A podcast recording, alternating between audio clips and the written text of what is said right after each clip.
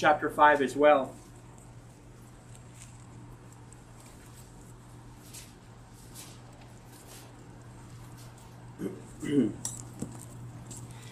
if you could look at the world today and you could sum it up, you know, some people say it's something you could look at some years it seems like a bull in a china shop. It just seems like it's very bullish. Sometimes you feel it's like a lion, like the world is just kind of like gonna pounce you at any minute. If anything, I would say this past two years has been the 2020 and 2021 so far. The world is nothing but a bunch of lemmings, and they're running full full scale toward an irreversible cliff. They're just running full throttle as lemmings towards an irreversible cliff. They, when they go over this cliff, there's no coming back from it. You can't give up as many freedoms as we've willfully surrendered and become obedient as sheeple, as lemmings, just following the leader, doing whatever they want, and expect a different end by the end of the year. You can't do it. The freedoms of churches, that churches would willfully shut down the government requested it and they did it. 30 years ago, 40, 50, let Lester Roloff come back from the dead. Let Lester Roloff find out that there's, that there's Baptist churches obeying what the government says about having church. He would have a fit. Let my grandma come back from the grave. And, well, she would have a fit because she was an angry person. But, but um, we live in a day and age where people are just following the leaders without even knowing why they follow let let the world tell you that we're gonna, you know, like 20 years ago, 30 years ago, 40 years ago, say that we have the president, the type of president that we have today, or the type of president we just had, and you would they would have thought you're crazy. The, the president's already signed in 43 executive orders. Hmm. That's dictator level. That's more executive orders than Trump did in his first year, his second year. I think I saw. I think I saw a stat. I think it was between the first 18 months of office, he only signed in like 40, 43 executive orders. It's less than that. I mean, there's crazy amount of executive orders that are being put out, and he's bypassing Congress. He's bypassing Senate to make his laws or make his deeds, his his desire known, and yet everybody just kind of follows along with it campaign promises that he said in the campaign trail that no, we're not going to get off the pipelines, no, we're not going to shut down fracking, no, we're not going to shut down natural oil. And he's doing just that. And everybody just kind of follows along. There's no question to it. Everybody just wants to follow along blindly. They don't want to make decisions. They don't. They don't want to make decisions. They don't want to take responsibility. They don't want responsibility. They want someone to think for them. We went from Generation X, where we want to make our own decisions. We want to think for ourselves, which they didn't. Now it's we want the government to think for us. We trust it for food, we trust it for stimulus, we're trusting it for everything there is, and it's nothing but lemmings. We have our work cut out for us like ever before because when we go and actually tell somebody that the authority that they have to answer to is not in the White House, but it's it's God and it's God on his throne, and we find what he wants from his from the Word of God. We find that people don't want God at all in their minds, in their hearts, their lives. So then, how do we as Christians minister in a crooked and perverse generation? That's a good question. How do we minister in a, in a crooked and perverse generation? We said we saw in Philippians it says we shine as lights in a in a in a perverse and crooked generation. In Matthew chapter 5, and seeing the multitudes, he went up into a mountain, and when and, and when he was set, his disciples came unto came unto him, and he opened his mouth and taught them, saying, Blessed are the poor in spirit, for theirs is the kingdom of heaven. Blessed are they that mourn, for they shall be comforted. Blessed are the meek, for they shall inherit the earth. Blessed are they which do hunger and thirst after righteousness, for they shall be filled. Blessed are the merciful, for they shall obtain mercy. Blessed are the pure in heart, for they shall see God. Blessed are the peacemakers, for they shall be called the children of God. Blessed are they which are persecuted for righteousness' sake, for theirs is the kingdom of heaven. Blessed are ye when men shall revile you and persecute you, and shall say all manner of evil against you falsely for my sake. Rejoice and be exceeding glad, for great is your reward in heaven. For so persecuted they the prophets which, which were before you. Ye are the salt of the earth. But if the salt hath lost his savor, his savor, wherewith shall it be salted? It is thenceforth good for nothing but to be cast out and to be trodden under the foot of men. Ye are the light of the world. The city that is set on a hill cannot be hid. Neither do men light a candle and put it under a bushel, but on a candlestick, and it giveth light unto all that are in the house. Let your light so shine before men that they may see your good works and glorify your Father which is in heaven. How do you minister in a crooked and perverse generation? Let me give you some symptoms. We can go to 2 Timothy chapter 3, we can go to Romans chapter 1, and we can see some of the symptoms of the wicked world we're living in, but I think we can find it right here in Matthew chapter 5. Christ starts each of these verses with the word blessed. This past week it was kind of cute, cute father moment, cute daughter moment, I should say. Ainsley came up and she says, How do you spell blessed? I said, B L E S S E D. She goes, No, blessed.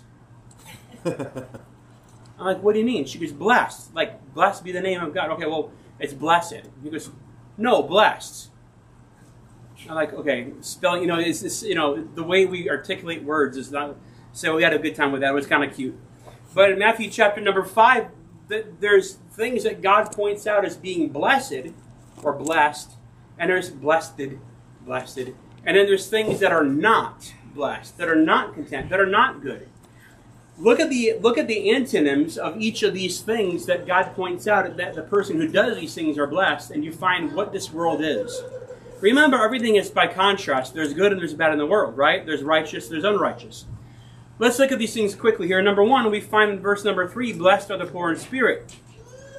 Well, what does it mean to be opposite of being blessed and those who are not poor in spirit? What are they? They're proud. They're proud. Look at the pride that's coming from even believers today. Such arrogancy and proud. They're proud. They can't take correction. They're never wrong. They can never apologize. Have you met somebody that's never wrong? That never apologizes? Never, they're always they're always perfect. There's never a way to be corrected. And you you go to correct them, and it's like, no, no, I wasn't really doing such and such. I was doing such and such. like, no, you did wrong. Just admit that you were wrong. It's it's it's okay to admit that you're wrong. It's not okay to be wrong.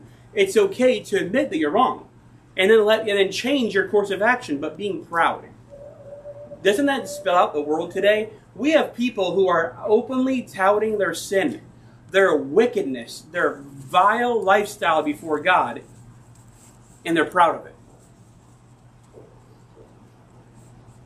Gay pride. But when it comes to racism, it's wrong. The Proud Boys. It's wrong to be proud of your race, but it's okay to be proud of your sexual orientation. No, the Bible says pride is pride is, is something that God hates. God hates every false way. God hates pride and arrogancy.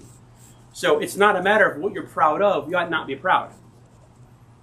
Right? We ought not be proud. So blessed are the poor in spirit. Blessed are the poor in spirit, those people who are proud. Number two, look at verse number four. Blessed are they that mourn, for they shall be comforted. What about those people who are unaffected by their sin?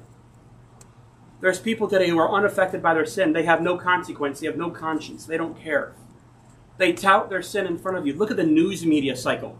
This past week, I saw a news article. I think it was on Friday. I saw this news article.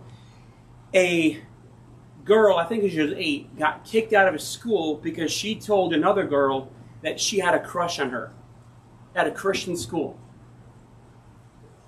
And the school board came and had sat down with the parent. The parent was like, "Yeah, so I don't have a problem with it. You don't have a problem that your girl has a crush on another girl." She says, "No." And then they kicked her out of it. They expelled the kid. They expelled the kid from school, and her first response was, "Let me call the news media." Hmm. And I'm like, okay, I wanted to hear their side of the story. I would love to hear. I would love to see what what the other shoe drop was. You know what I mean? Like because at the end of the day, okay, being kicked out of school for that, kids are kids, and yeah, they're still being raised. Kids make mistakes. And I sure am glad that we don't have to judge every child by one mistake they make right? Because God doesn't judge us by every mistake we make, right? You know, our life is judged by our life, right? And we don't get me wrong, we're still facing consequences of our sins. Don't get me wrong, okay? But unaffected by sin, no consequence, no conscience. let's let's let's throw out the reputation. Let's destroy this Christian or religious school for standing by their principles. Let's vilify them. Hey, let's vilify the church that gets blown up, Right. the building that's getting blown up by a bunch of. We don't know who set the bombs off, although we kind of do. You know, but hey, they're unaffected by their sin, and yet the people who are suffering or who are made the vic- the people who are made the villains are the victims. We talked about this past Wednesday at church about governmental censorship, and that, I think that was a really cool outline. I like that sermon; it's a pretty cool story by. But being unaffected by their sin, there's no conscience, there's no anything. The Bible says, "Blessed are they that mourn." Well, what are you mourning over? What is it you're sorrowful over? More Christians spent time uh, crying over Robin Williams dying than for millions of babies being aborted. What are you mourning over? What are you pining over? What are you sorrowful over? The Bible says, I will be sorry for my sin. Number three, look what it says in verse number five. Blessed are the meek, for they shall inherit the earth. Here it speaks about those who are impulsive and implacable. In 2 Timothy chapter 3, it talks about the wickedness of those who are implacable and unmerc- they're merciless. Here in verse 5, it says, Blessed are the meek, those people who are not swift to action. They take time and they think about the decision. They think about the recourse of their actions. They think about it. They put their power under control. That's what meekness means. It means power under control. It's a fruit of the Spirit we find in Galatians chapter 5. The fruit of the Spirit is love, joy, peace, long suffering, gentleness, meekness. It's having your power under control, under some under authority. Well, who is your what is your power under? It ought to be under governed by the Spirit of God. And being meek instead of lashing out and having to have the first mic drop or the last mic drop and the last powerful statement is to look at the person, control your faculties, and not be so quick to action to where we're impulsive. To where we say something and later on we're like, man, I wish I hadn't said that.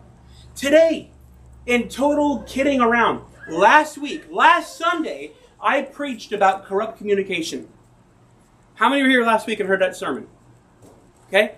And I made a decision a couple weeks back. I, I'm working on myself, I'm working hard not to be rash to speech, not to have corrupt communication. I'm sarcastic by default. My native tongue is sarcasm. Today, I made a joke, and Aaron was joking, and Aaron said something. Aaron said, um, I, I'm trying not to be obnoxious. And without thought, just out of quick wit, and he knows I'm joking with him, but still, I in, made an insult I made a joke out of an insult, and it was just like afterwards, I was like, I, I just preached this last week. I just went to the Word of God and proved, proved myself wrong as being sarcastic to that point. and I wanted, I had to fix it, and I was like, I'm wrong, and I'm not saying because I'm some super, some super spiritual giant. I'm not, but I'm looking at it. I'm like, that's something wrong with me where I don't have, I, I lacked meekness in that moment where I lacked, I was implacable. I was so quick to speech that I didn't think of my actions. That's how people get offended. Because you may say something and you don't mean what you're saying and you can offend someone.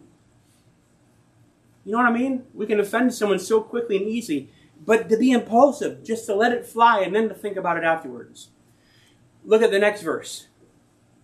Verse number six. Blessed are they which do hunger and thirst after righteousness, for they shall be filled. Well, he's speaking to those who are opposite, you know, in, con- in drastic opposites, what's a dress uh, contrast. Think about the people who are satisfied with the fleshly desires rather than having their spiritual needs. When you have your spiritual needs, you hunger and thirst after righteousness. You shall be filled. But those that are just satisfied with fleshly desires, look at the world today. Look, I mean, look at the past year with coronavirus. Look how much weight Americans have gained this past year with coronavirus. They openly brag about it. Yeah, I got a corona belly. I mean, seriously, they talk about how they didn't get out and do any exercise. Didn't. Look, I'm talking about weight. Y'all can say amen right here. Just pretend it's me preaching at myself, okay?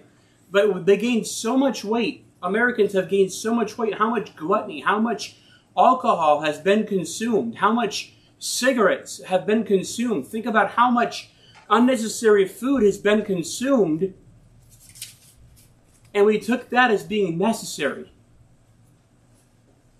Think about it. Food banks are at an all time low right now because they don't have enough food coming in. I remember a couple years ago, my wife and I were emptying out some apartment buildings, helping my in laws move out some apartment buildings. And we went to this one house, and there was cupboard full of beans and rice and canned vegetables. It was crazy, wasn't it?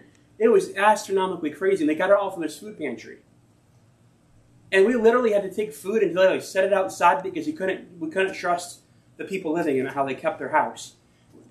Literally pounds and thousands of hundreds if not thousands of pounds of food was put out by the dumpster to be thrown away. And they get it from the food pantries. Just without restraint. They have fleshly desires.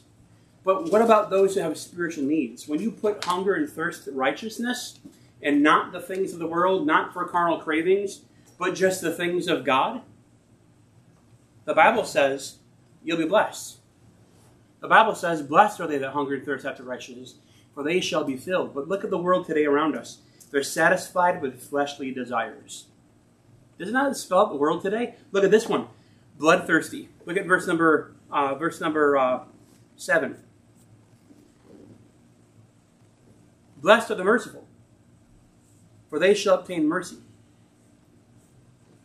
Those people who are vile, impure, filthy. James chapter 1 tells us to purify our heart and our hands. Is, you know, cleanse your hands, purify your heart, you're double minded. I might have mixed, mixed the metaphors there. But it's to purify and cleanse our ways.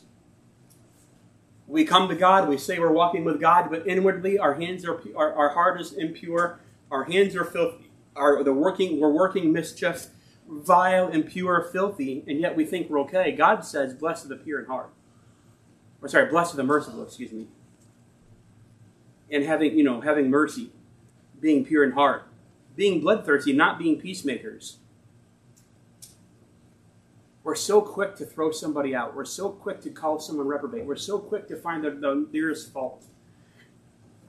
I, I um I was talking to this guy called me this past week or messaged me this past week, and he showed me where he went off on where he went off on someone that I know. And I was like, he says, "Well, do you think I, do you think I was right or wrong about that?" I said, "Look, I'm not the Holy Spirit of God." I said, "Let me ask you a question. Did you ask God? Did you ask the Holy Spirit if did you talk to God and ask Him if this is wise to say?" in that moment? He goes, No, I didn't. I'm like, Okay, well, did you pray about it afterwards? Instead of asking me, did you ask the Lord, Was this right to say? He goes, No, I didn't. But if I knew you're going to be so holier than now, I wanted to ask you either. and this was a preacher. And I was like, regardless of what one person says about you, at the end of the day, if you see a brother or sister in Christ suffering and being persecuted, we're supposed to pray for them especially to those who have a household of faith. I don't rejoice that Bruce Mejia's building got burnt up or blown up. And he's spoke vile things against me. He's come out, he's almost as bad as Aaron Thompson and, and, uh, and Jonathan Shelley and coming out against me. But his building got blown up, his building got bombed. I don't sit there in that. Man, that caused the work of God to stop just for a little bit, even if they changed locations. How am I supposed to rejoice in that? But when we're bloodthirsty, we're not peacemakers. When we're bloodthirsty, we're always looking out to, to find a way to stick the knife into someone, or to twist the knife, or to, to burn him at the stake. That's not peacemakers. That's not having, that's being bloodthirsty. That's the direct opposite of being a peacemaker. There's people who persecute. Now, if there's people who are being persecuted, there's people who are persecuting. That's deep. I know. That's like, whoa. Say that again. Run that back by me. But persecutors, those people are not lovers of good men. People who are persecuted are not lovers of good men. They are revilers, they're railers, they're intolerant of righteousness, salt, or light. And this is exactly what God tells his disciples to be in the midst of a crooked and perverse generation is to be salt, to be light, to be righteous. And yet, these people are intolerant. The, the society that we have around us is intolerant of righteousness, salt, or light. It's intolerant. Go out, go out there and get a handful of salt. Right? Get a, don't get a handful. Just get, go, go get a salt chicken, put it on your hand and lick it. You won't feel every bit of salt. You won't feel it's, it's, it's, it's impossible. You will not feel every grain of salt that you lick. But the salt that you do lick that hits your tongue first, that's most impressionable. You know, sometimes there's a pepper green that's a little bit more, you know, pepper. It's a little bit more powerful than the other pepper, like black pepper. You know, you can put black pepper all day long, but you get that one bit of black pepper, and it's like, whoa, that thing sets you off. That one, that one really got you going, right? That one's like, whoa, that's pretty bad. That's the same thing with righteousness. Same thing with righteousness. You may not be the person who's righteous, although you may be righteous, you may not be the direct bit of righteousness that some people experience. Doesn't mean you're not supposed to be righteous. Doesn't mean your effect in the world is any less. We're still supposed to be righteous. We're still supposed to be salt. We're still still supposed, to be light. Even if your light doesn't shine, doesn't get shown on a roach, your, your light still shines. Right? And instead of shining a light on the roaches, shine a light for people who are trying to walk. You see the difference? If we take a light, we're just always constantly trying to find a roach or trying to find what's wrong with the world. The Bible doesn't say shine a light to find what's wrong with the world. The Bible says shine as lights, that they may see your good works and glorify God which is in heaven. See the difference? Now, yes, when you shine a light, the world around us will run scurry like roaches. Absolutely. They'll get mad at the light. Absolutely. I remember when I was in Saybrook, Connecticut, um, some friends of ours, they were from Saybrook, and their his stepdad was dying. And um, we went over there just to kind of stop by and visit the family and be an encouragement to them. It's about a three hour drive from our house. While we were there, we went by the old Saybrook Lighthouse. And you go there, and right there in the middle, right there by the town, right there by the Dairy Queen, there's a T-shirt shop, and there is where Helen, um, not Helen Keller, um, she's a movie star, Elizabeth Taylor. There you go, Elizabeth Taylor was, and and there was like, no, not Katharine Hepburn. That's the lady's name, and it was like right where she lived, and we were there in Old Saybrook, and there's a lighthouse. It was all graffitied it was all the windows were busted out of it. And I'm like, how can this be a lighthouse to the ships coming up the river? How can it be a lighthouse to anything? The windows are busted out of it. And then I drove down this, this pier, and at the end of the pier was another lighthouse over, like, literally on top of rocks, like rocks, rocks, rocks, rocks and then like an inlay, and then all the way back there, the inlet, all the way back there was this lighthouse. You couldn't get to it by foot very easily. It was all by itself, but that thing, that light shone. The Bible tells us to be in the Word. The Bible tells us, I'm saying this in phrase, okay, paraphrase. And it's a common phrase, right? We're supposed to be in the world, but not of the world, right? We're supposed to be out from the world, be separate. Come out, you know, come out from among them and be separate, saith the Lord.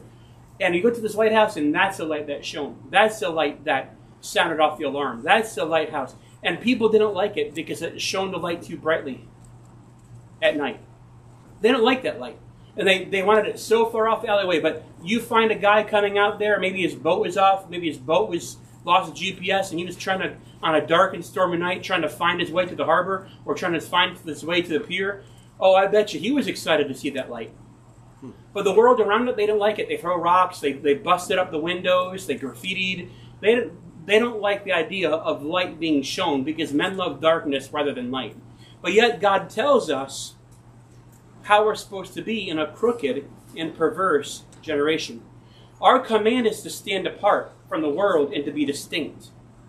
That's what God tells us, that we're supposed to come apart from the world and be distinct. We're not supposed to follow the patterns of the world. We're not supposed to be like the world. I remember growing up. I remember growing up. It was like this. It was like everybody wanted to have their own identity. And as a middle kid, I understand completely how it is to have a middle that want to have their own identity. How many here are middle kids? Raise your hand.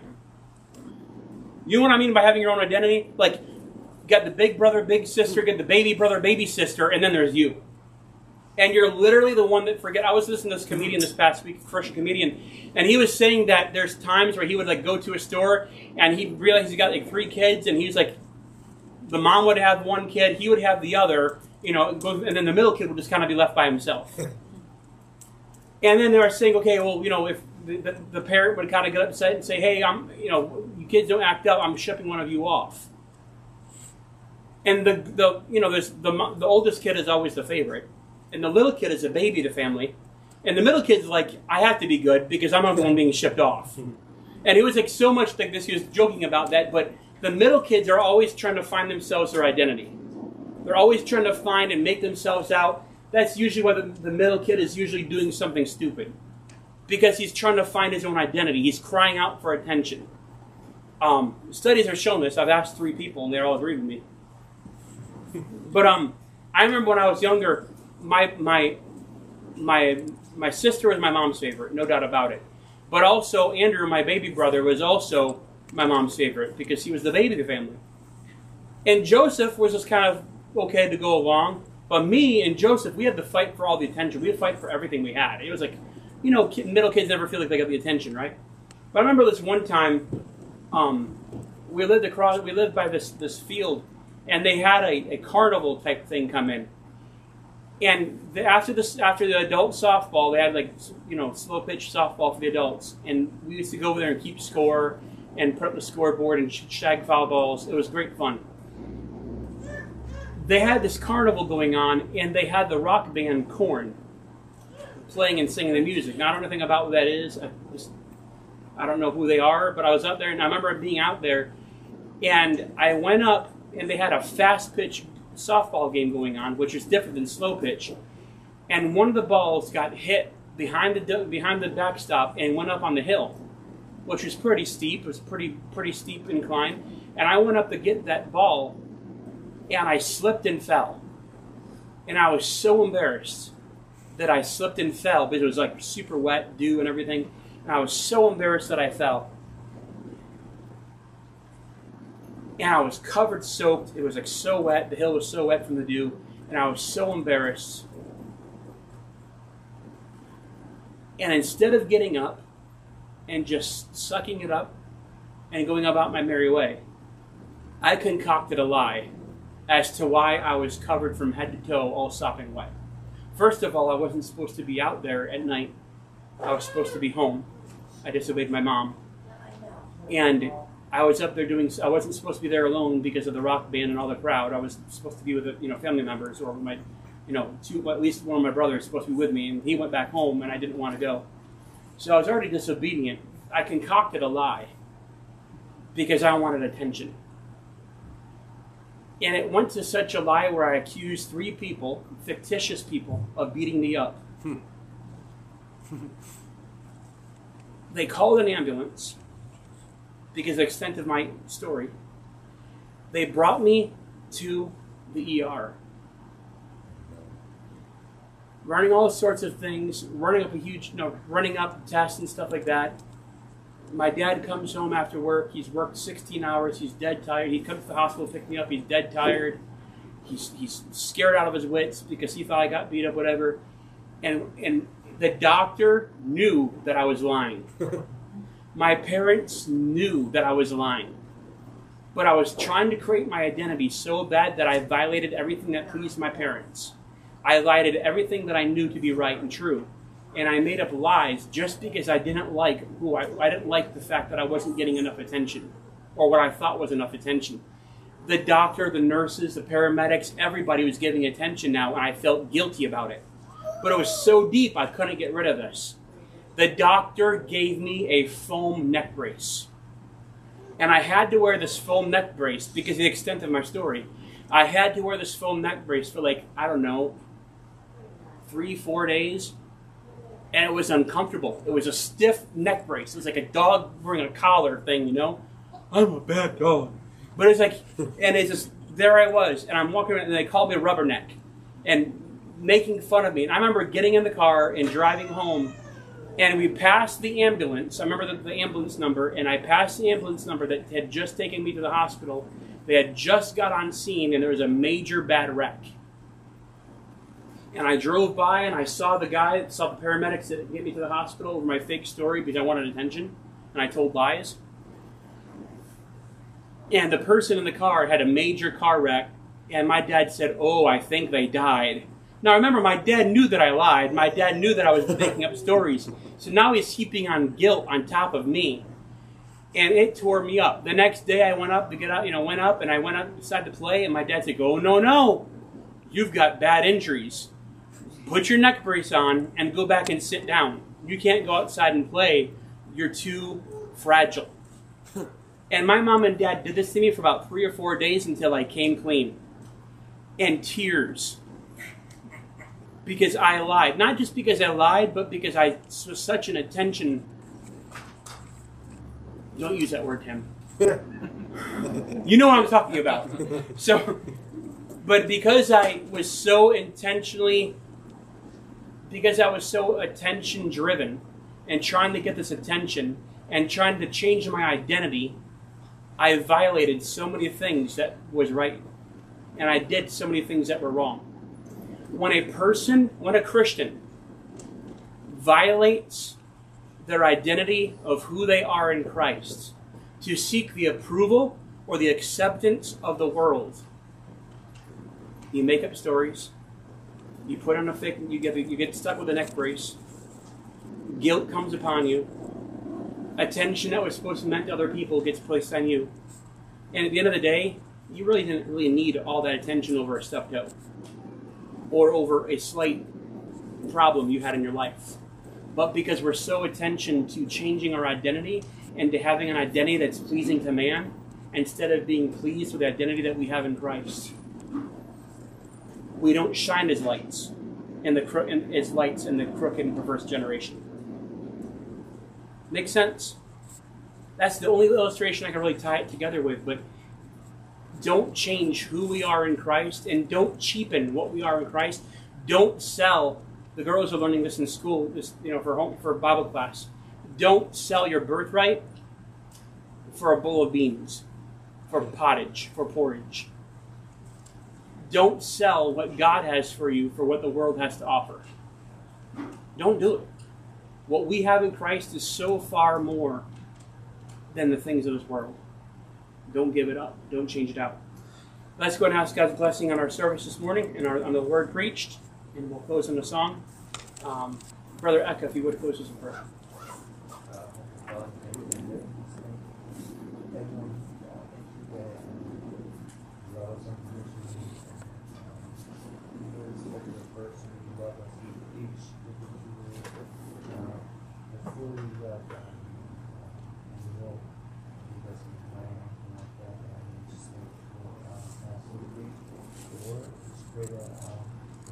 Sink in and learn and um, yeah, grow in the Word God and also um, pray for the rest of the day. Be with us at soon? So uh, also pray for prayer requests.